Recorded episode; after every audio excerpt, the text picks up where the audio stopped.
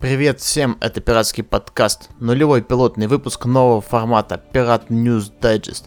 Три новости за неделю, связанные с волнующими пиратскую партию тематиками, показавшимися нам наиболее интересными, и наше мнение на них. В студии, как всегда, я, Ярошев Антон Акичиривара.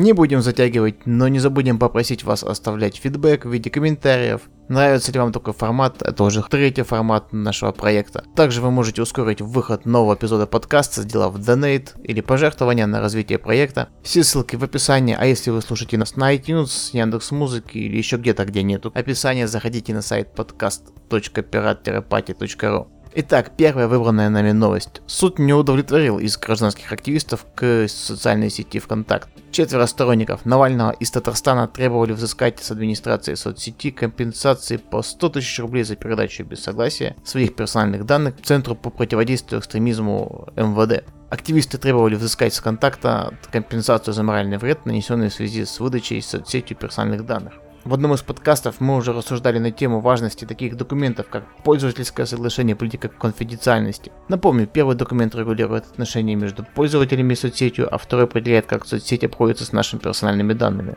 Цитата из политики конфиденциальности ВКонтакта. Представление персональных данных пользователей по запросу государственных органов, органов местного самоуправления осуществляется в порядке, предусмотренным законодательством. Главной проблематикой тут становится то, что мы не знаем, делалось ли это по решению суда или нет. Пользователи даже не знают о факте разглашения. Нарушается наше право на частную жизнь. Социальная сеть заявила, сомнение в законности действий ВКонтакте не имеет под собой никаких оснований. Мы обязаны предоставлять правоохранительным органам необходимую информацию в рамках действующего законодательства. Запросы, не соответствующие законодательству, остаются без ответа. ВКонтакте, как крупнейшая коммуникационная платформа, обязана выполнить российские законы. При этом мы решительно выступаем против необоснованных преследований за публикации в интернете. Тут стоит отметить о таком документе, как Transparency Report, извините за мой плохой английский, аки отчет о запросах различных государственных служб к сервисам. Угадайте, есть ли у ВКонтакте такой отчет? Нет, а потому нам приходится только верить или не верить им на слово, и вам решать, пользоваться ли такой соцсетью или нет. Пиратская партия категорически против выдачи данных интернет-сервисами без суда и следствия. Цель власти быть регулятором, защищать выполнение политик конфиденциальности, а не выступать репрессивным органом. Да, данные, имеющиеся в сети, могут помочь следствию вычислить реально опасных преступников, но мы видим, что в первую очередь целью органов являются гражданские активисты. Потому только решение суда, а также прозрачность взаимоотношений интернет-сервисов и власти. Кстати, о необходимости таких отчетах о запросах различных госслужб мы поговорим в одном из следующих наших подкастов.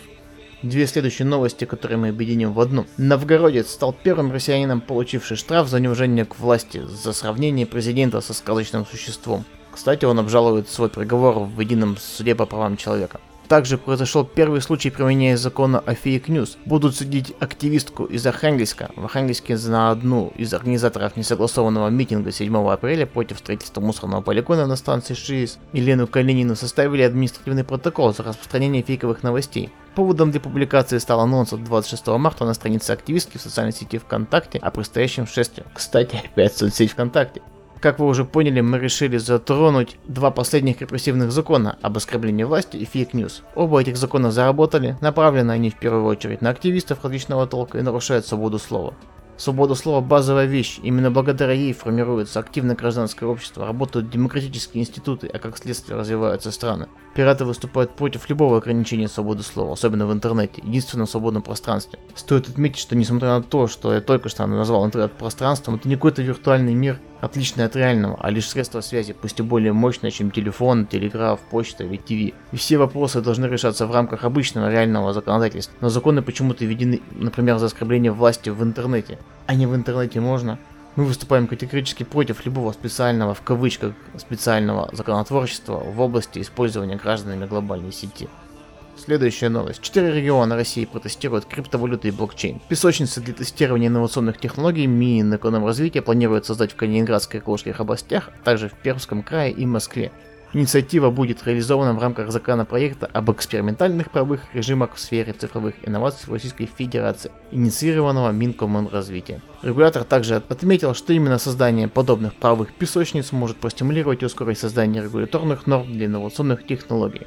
С одной стороны, может показаться новость позитивной, власть будет изучать блокчейн, крипту, искусственный интеллект, большие данные, но посмотрите, ради чего они изучают. Не ради применения, а ради создания регуляторных норм. Мы знаем, к чему приводит желание порегулировать то, в чем наши власти не разбираются. Возьмем тот же закон о суверенном интернете, о котором мы уже не раз говорили в наших подкастах. Стоит отметить, что в первую очередь надо не лезть в то, что не понимаешь, а прислушаться к экспертам и игрокам индустрии. Но возьмем, например, тот же закон об изоляции Рунета. Мнение экспертов зачастую негативно не было услышано. Игроки рынка, операторы и тому подобное также пусть и мягко, дабы их не наказали, скажем так, молвили, что закон может и нужный, но в той форме, что предлагается, ужасен. Были они услышаны? Нет. Благие намерения благими намерениями, а действия властей говорят сами за себя. Опасность представляется еще в том разрезе, что технологии новые и важные, в случае сильного, особенного запретительного регулирования Россия может отстать и в этих областях. Лично я бы очень осторожно подходил к вопросу законотворчества в данных направлениях. Напомню, пример Рунета. В нашей стране сеть развивалась независимо от государства, выросла до больших размеров, родились крупные игроки, такие как Яндекс. Может не стоит мешать? Задумайтесь об этом. На этом на сегодня все. Ставьте лайки, подписывайтесь на нас, помогайте рублем, оставляйте комментарии, ждите новый пиратский дайджест, а также обычные наши выпуски нашего подкаста. Спасибо, что с нами. Пока.